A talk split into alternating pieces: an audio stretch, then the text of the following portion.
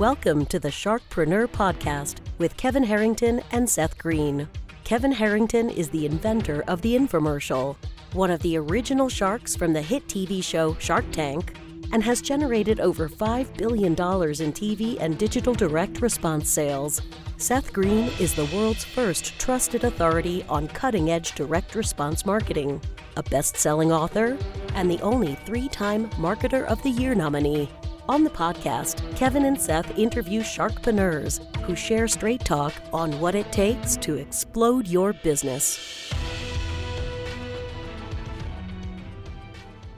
Welcome to the Sharkpreneur podcast. This is your host, Seth Green, along with Kevin Harrington, one of the original sharks from Shark Tank and the inventor of the infomercial. Kevin, thanks for joining me today, as always. Hey, Seth, great to be there, be here. You got it let's uh, let's have some fun today.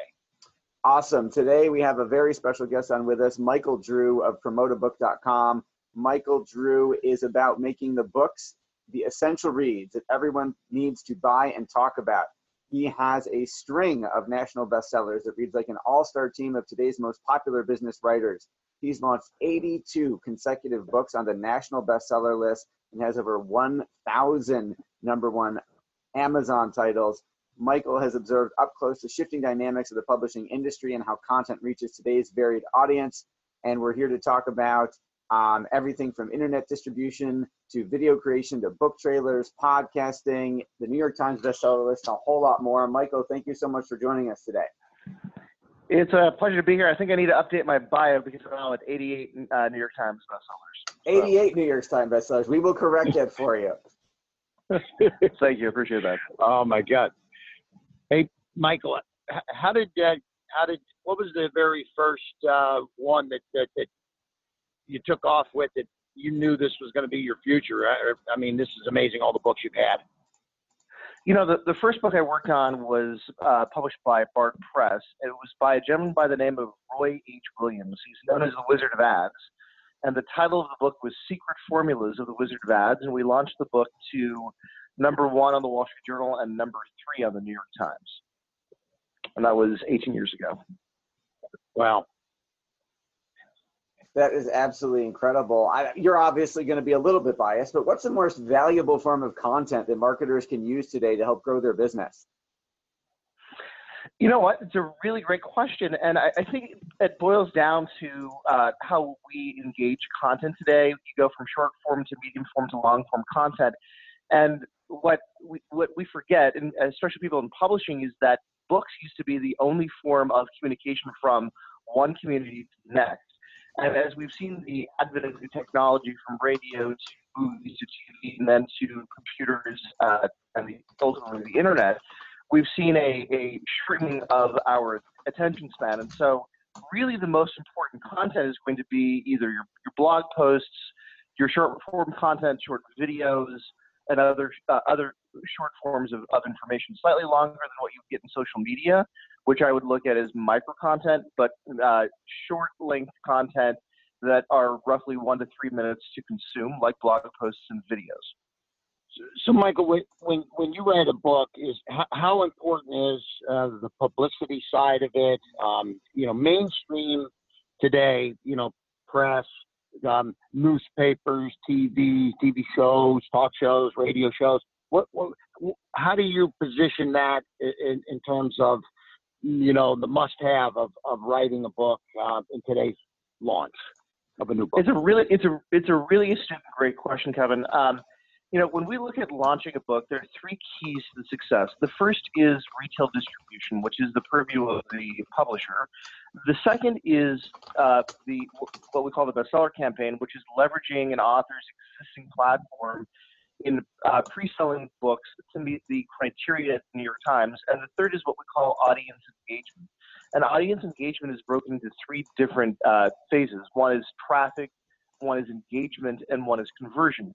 So when you ask uh, when you ask regarding traditional media, we look at that in terms of PR, and whether that's uh, PR that is generated from traditional uh, publicity or pay for play or or some other form of, of uh, traffic driving.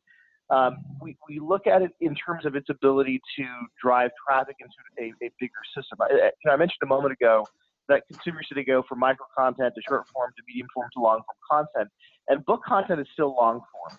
And so when you look at any traditional form of media, that is going to be short to medium form content. And so it's really useful and necessary in order to create interest for a new audience in the material you're putting out. Now, what's interesting with that is that as of last week, there's a there's a big controversy at the New York Times because the New York Times has now changed their overall criteria and algorithm for how they include sale uh, books on their list. So one thing to note for you and your listeners is that the New York Times is not a real bestsellers list. They don't count real sales in real time. They're more like a poll. And over my career, over the last 18 years, we've seen some ma- massive transformations um, in terms of how they count sales when I first started in publishing 18 years ago, I could drive all of my sales through Amazon and make the New York Times list. But that's no longer the case. It hasn't been the case for about seven years.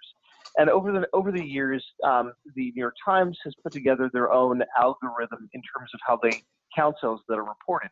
And what's important with that is that not every book that is sold is reported by the retailer. Not every uh, book that is reported by the retailer is counted by the New York Times, and not every book that is counted by the New York Times is counted equally. There's a weighting system, and so um, when you recognize that there are these systems in place, and you know that, that it's not a real list, more of a of a poll, um, it, it, it allows for marketers like myself to come in and, and like with SEO, uh, develop how to pre-sell books in a controlled fashion to be able to meet the, set of standards and criteria that exist. Now, as of last week, the New York Times implemented new systems to, to make their list more exclusive and to be able to make it better reflective of what, it, what is actually going on in the market. So, not only do you need to have sufficient sales, but you also need to have the right number of books on retail shelves the rule is you can't have more that the the retailers reporting more than 75% of the books on retail shelves as sales to the New York Times. So if I need 7,500 sales to qualify from a sales standpoint uh, in a given week, then I need to have more than 10,000 books on the shelf. If I have less, then I automatically don't qualify. But it's not just retail distribution that they're looking at now. They're also looking at your social footprint.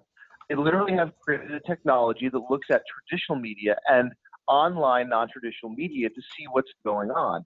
So they want to make sure that you're in the news, you're in the media, you're in TV and radio and in print traditionally, but you're also there's also a conversation going on online on Facebook and Twitter and and LinkedIn and and, and in the blogosphere. They're, they're wanting to make sure that those things are occurring and while they eliminated their ebook bestsellers list, it is now also a criteria as part uh, to qualify to make the New York Times. So if you have everything that I just mentioned but don't have sufficient ebook sales, then you will also be uh, not included in consideration for their list. So as you can hear, traditional media plays a, a really important role as it pertains to just qualify for the New York Times. I think beyond that, though, that that traditional media is a really helpful and useful tool to spread the message of an author's book to an audience that is that isn't already familiar with that author. Gotcha. With all the changes that are going on, is it still important to be an author in order to sell our actual products or goods and services? Uh, the, the answer to that is yes. Um, I think that the definition of what an author is has has changed. Now, publishing used to be defined as uh, newspaper, magazine, or books. And I would submit that if you publish a, a post on Facebook or Twitter or write a blog post or do a podcast like this podcast, all of this is, is a form of publishing. Publishing is simply taking information from behind the firewall, the firewall of your mind in many cases, and making it available to the public. And so I would say that that we all are that, that anyone that is creating content and making that available ha, has become an author. And i think that what's important to note is the sequence for which a customer is going to engage with content. So michael the when you write a book you know that there's you know, a lot of people I you know say what's what's the end goal in mind in, in, in starting out? And i think um, is is it important for an author to have a strategy that goes beyond the book, like uh, to you know to get become. Um, I see a lot of a lot of authors that end up becoming speakers, and and then you know that you know so the book kind of gives them a chance to supercharge their brand, take them to the next level, become a speaker, get in front of crowds? Is it, you know, what what are some of the strategies that you that you recommend for authors that are out there, um, and opportunities and strategies for authors that are sitting there thinking, should I write a book? So again, another really great question, Kevin. I, I think the, first thing to note is that a book is never about the book. It's never, ever, ever about the book. And if you think it's about the book, then you're Emily Dickinson and you don't care if anybody ever reads your book, right? A book, especially in nonfiction, is about engaging an audience and meeting a felt need of the customer. Now, what's important with that to note is that a book is a linear form of communication that does not allow for for um, multi-channel conversation. It is simply preaching at your audience and giving them information. And so, for me, what's important is to define what the customer sequence or or buyer scenario is going to be. And for me and my clients, we always start with the end in mind. Forget the book for a moment. If we're building the business, what is the outcome of that business? How do we define and measure success? And then we look at the book as a precipitory event that dictates the um, engagement into the overall business. You know, I've got 88 New York Times bestsellers, and I believe only six or seven of them ever made money from the sale of the book. But I don't have a single client that didn't increase their gross revenue for their company by at least a million dollars per year, and some in the 10, 20, 50 million dollar range based on the proper promotion of their book. You have to remember again that a book is a really great tool to deepen relationships with an existing audience. If you've done a great job building an audience that uh, to the point where they're willing to spend the four, six, or eight hours to read the book, then this is a great way to deepen that relationship and get them to engage with you deeper. It's also a great tool to be an excuse, again, a participatory event, to be able to generate media that drives traffic to your overall business. But but what's critical with that in either case is to know what's going to happen before a, a, customer or an audience member buys the book, what they're going to get out of the book, and what that's going to lead to. It's all about conversation and about deepening relationship. Um, I often refer to the work of Desmond Morris, who did the clinical research that's now used today in marriage counseling. And, and what he, he was a zoologist and a clinical researcher uh, researching uh, Homo sapiens and whether we're a pair bonded or, or promiscuous species of primates. And, and what he found out, what he found was that we're, that we prefer the safety and security of a pair, of a pair bonded relationship, even if we desire promiscuity, and that the relationships that la- that are long lasting for the Homo primate fo- uh, follow 12 fundamental steps of intimacy uh, between the two parties, and that if that if more than one step, so any two or more steps are skipped, that the probability of that relationship being a long-term relationship is less than three percent. And I would submit to you that while the steps may be functionally or physically different, that the psychology of the human being, whether in an interpersonal relationship or when you're a thought leader, and as a thought leader, you're building a, a, an intimate relationship with your customer, that the psychology of the two is the same.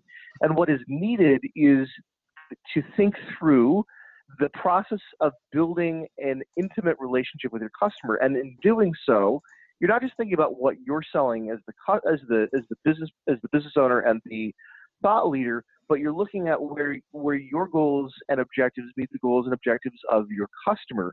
And what you need to do is map out what those steps of intimacy are in your business, noting that the currency of money, uh, which is eh, eh, which you have to spend to buy a book, really can't be asked for within building that intimacy with your customer until step eight or nine of a, a normal uh, a normal uh, intimacy building process. And so the back end of speaking, uh, of building products and services and consulting and coaching are all simply the, the net result of of deepening relationship with your customer. In in Desmond Morris's world, uh, step eight is kissing, right? It takes six steps to get to the point where you're kissing the other party. And if if you imagine that you stop at that point in an interpersonal relationship where you're dating someone and all you ever do is kiss, at some point either or both parties is going to want more. And if if the two parties don't go farther than that, then the probability of that relationship continuing is is slim to, to none. Similarly in business, If you get someone to the point where they're willing to buy and read your book and you stop there, you're going to limit your ability to to deliver value and build a relationship with your customer. So you need to you need to map out in advance of writing your book what the outcome is uh, for the business and how you're going to measure that success. That makes a lot Great. of sense. I mean, you talked earlier. Uh, you mentioned when you're talking about the New York Times list, you talked about ebooks. Why should folks consider ebooks over traditional books? Well, there's a, there's a few reasons uh, why I, I, really like ebooks. Number one, one of the so one of the criteria of, of becoming a New York Times bestseller, if that's your objective, is retail distribution. And the retailers, look, there were um, between 1880 to 1980, the average number of books published each year was 40,000 books, roughly. Last year, there were a million seventy-six thousand books published. The average retail bookstore carries roughly 100,000 titles. Only 20 to 30,000 of the new titles published each year ever make it onto a retail bookstore shelf. And again, to qualify for the New York Times, you actually need to have retail distribution. There are three criteria that, that buyers of Barnes & Noble or Books A Million or Amazon or the retailers use in determining how many copies of a book they're going to carry. Number one, they look at how well did the author's last book sell at my stores. Number two, how well does the average book by this publisher sell at my stores? Number three, how well does the average book in this category sell at my stores? And based on the answer to those three questions, a book gets a grade of A, B, C, D, or F. So the, one of the biggest mistakes that authors will make is trying to self-publish or go with a small publisher and try to force retail distribution for their book. And if you have no desire to play the bigger game of being a bestseller, that's not necessarily a bad thing. But if you have any desire in the future to be a New York Times bestseller, then forcing retail distribution is one of the very worst things that you can do, as it will impact the first criteria on future sales. I've had to turn authors down from working with them because they made the mistake of self-publishing and forcing a few hundred books on retail shelves. So this is where ebooks come in because ebook distribution, Kindle, Kobo, Nook, uh, iBooks, and Sony, doesn't impact the the brick and mortar uh, retail distribution of, of your book. And it's a really gr- those are really great formats to be able to go out and test your content against uh, against your audience. I like to look at uh, the I- internet as having four major search engines. Of course, Google, YouTube, Amazon, and iTunes. And Amazon can be a really great search engine to be able to test your content against an audience and see if there's actually a demand before you do something bigger. The, the, the, other thing about ebooks is that it allows you to create more targeted and short form content. And especially in nonfiction today, consumers don't want really long books. They want 40, 60, 80, 120 page books, which don't necessarily uh, align themselves for the, the printed format that puts it into perspective. Like, um, I love that, um, Michael. They, you know, I get so many entrepreneurs that come to me that, that they talk about putting a book together, and you know, just what what do they need to be thinking about in terms of budget and time, and and you know, it's it, it's not just something you can you know kind of you know, uh, 30 days later, boom, here it is. You know, what's what, what, what kind of commitment does it take financially and, and mentally uh, to approach uh, putting a book out in the marketplace? So, it, I mean, it, it, depends on outcome, right? I mean, you have to start with the outcome. What are we attempting to accomplish? The minimum objective that we aim for for uh, pre-sales of a book to have enough uh, sufficient sales on that criteria is 20,000 sales, 20,000 units. So you know, if if it's a twenty dollar book, that it's essentially selling four hundred thousand dollars in in book sales. And so the, the first question we would ask is: Is your platform, is your audience size big big enough to be able to support that? And if it's not, then what your focus should then be is on building your audience and building your, your platform. But assuming that it is, then you look at the other criteria. You're, you're looking at traditional PR. And to do traditional PR effectively, whether it's what we call the shotgun approach, the sniper approach, or the pay for play approach, you're going to spend somewhere between seventy-five to one hundred fifty thousand dollars. Then you're looking at the online social, uh, the, the, the online social proof of what you're doing for for the new criteria with the New York Times And you know, you, assuming you've got an audience, you're going to want to engage that, get them to share and like things about your book. But you're probably going to also spend for between six to nine months a an online ad budget of somewhere between five to fifteen thousand dollars. Certainly, can go bigger than that, but that's really the the minimum spends that you're going to want to look at in terms of building out the uh, building out and, and engaging an audience to talk about it in the blogosphere, Facebook, Twitter, LinkedIn, and, and, and so forth.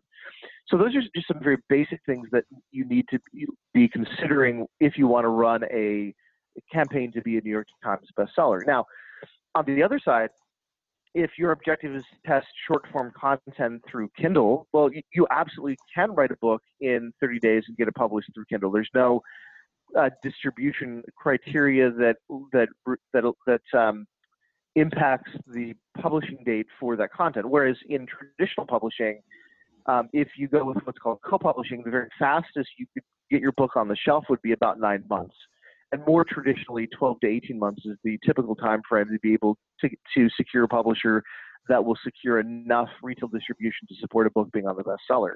But ebooks um, are easier to produce. They're shorter. They're shorter form, typically speaking, and you can as soon as you're done, you can publish those immediately through Kindle Kobo or Nook. So I, I think it really deter. It, it's really dependent upon what your objective is. But you see, even with an ebook, though, you could write your book and have it published in a month, and then spend another two, three, four weeks putting together a proper launch strategy that then launches that ebook to to your list and starts engagement around your platform. So again, I think it really depends on what your outcome is, and then that outcome will dictate what the strategy is. I always start with outcome, then strategy, and then tactics. And a lot of people looking at a book, they, they, they look at the, the book as the strategy and the outcome, and it's not. It's it's simply a tactic. Well, with, with all these changes that are happening in the marketplace, and you know the the, the various um, options, it, it, it's a it's a pretty complex um, um, process. And you know, so I just for anyone, any of our listeners, I wonder, you know, do you you know, as are you uh, a consultant in this world? I mean, I know you're publishing your own book. You partner with people. Your business model is, you know, what do you what do you look for on a day to day basis um, in an ideal scenario. Um, you know, partnering with folks, um, uh, consulting, and then getting involved. How, how, do you go about your business? Great question. So, uh, so one thing I'd like to offer your audience, if you'll allow, and I can send this to, to either to either you or, or Seth. We've got a, a white paper titled "How to Publish a Best-Selling Book." that goes into great depth about how the publishing industry works and allow will help an author determine what strategy is best for him or her. Now, uh, in terms of what we do, I own a, a full service marketing agency. And w- while what we are best known for is prom- promoting 88 books to the Wall Street Journal, USA Today, and New York Times bestsellers list, what we really do is build thought leadership platforms. You know, I think a, a thing that you might be hearing from me is that it's never about the book. The book is just a tool within the overall platform. And what we do is we get hired by uh, by business owners and, and, and companies to come in and build out their thought leadership platform, mapping out who their buyer personas are, mapping out their 12 steps of intimacy, working with them to create the, con- the, the content around that, working on driving traffic, what the engagement system is, and ultimately what, what our various conversion systems are. So clients, our clients will hire us to come in and either do tactical work, tactical consulting and strategy work, or many of them will hire us to act in essence as their outsourced CMO. And that uh, that white paper is a great offer. We'd love to get that to our listeners. Where can we send them to go to get that? You know what I'll, I'll do, Seth, is I'll email that to you. That way it's easy for them to get access to. All right, we will put that link in the show notes so everyone can go and get that generous offer from Michael Drew. Michael, anything else you want to share that we didn't think to ask you? You know, I I think what, what's really important that I, that I learned very early in my career. Um, Roy H. Williams and I were in New York, uh, what, 13 years ago now, and we were at it was after Book Expo America, which is the top trade publication. We were walking New York, and Roy said to me, I was oh, was I 24? He said to me, uh, Michael, um, the winners and losers in life are determined when the teams are picked. There are two teams that are essential for your success. The first are the team of people who select you to be on their team, and the second are those that you select to be on your team both are critical to your success. And what I would uh, urge your listeners is that that they be really intentional about those who they select to be on your team. Obviously, on their team. Obviously, listening to this podcast is, is an important part as they've selected you, you, Kevin and Seth, to be on their team. And I would simply indicate that the team that they surround themselves with will have a, a direct and clear impact on their success. All right, we greatly appreciate. It's a great final thought, Michael. Yep. Thank you, thank you very much. It's great talking with you.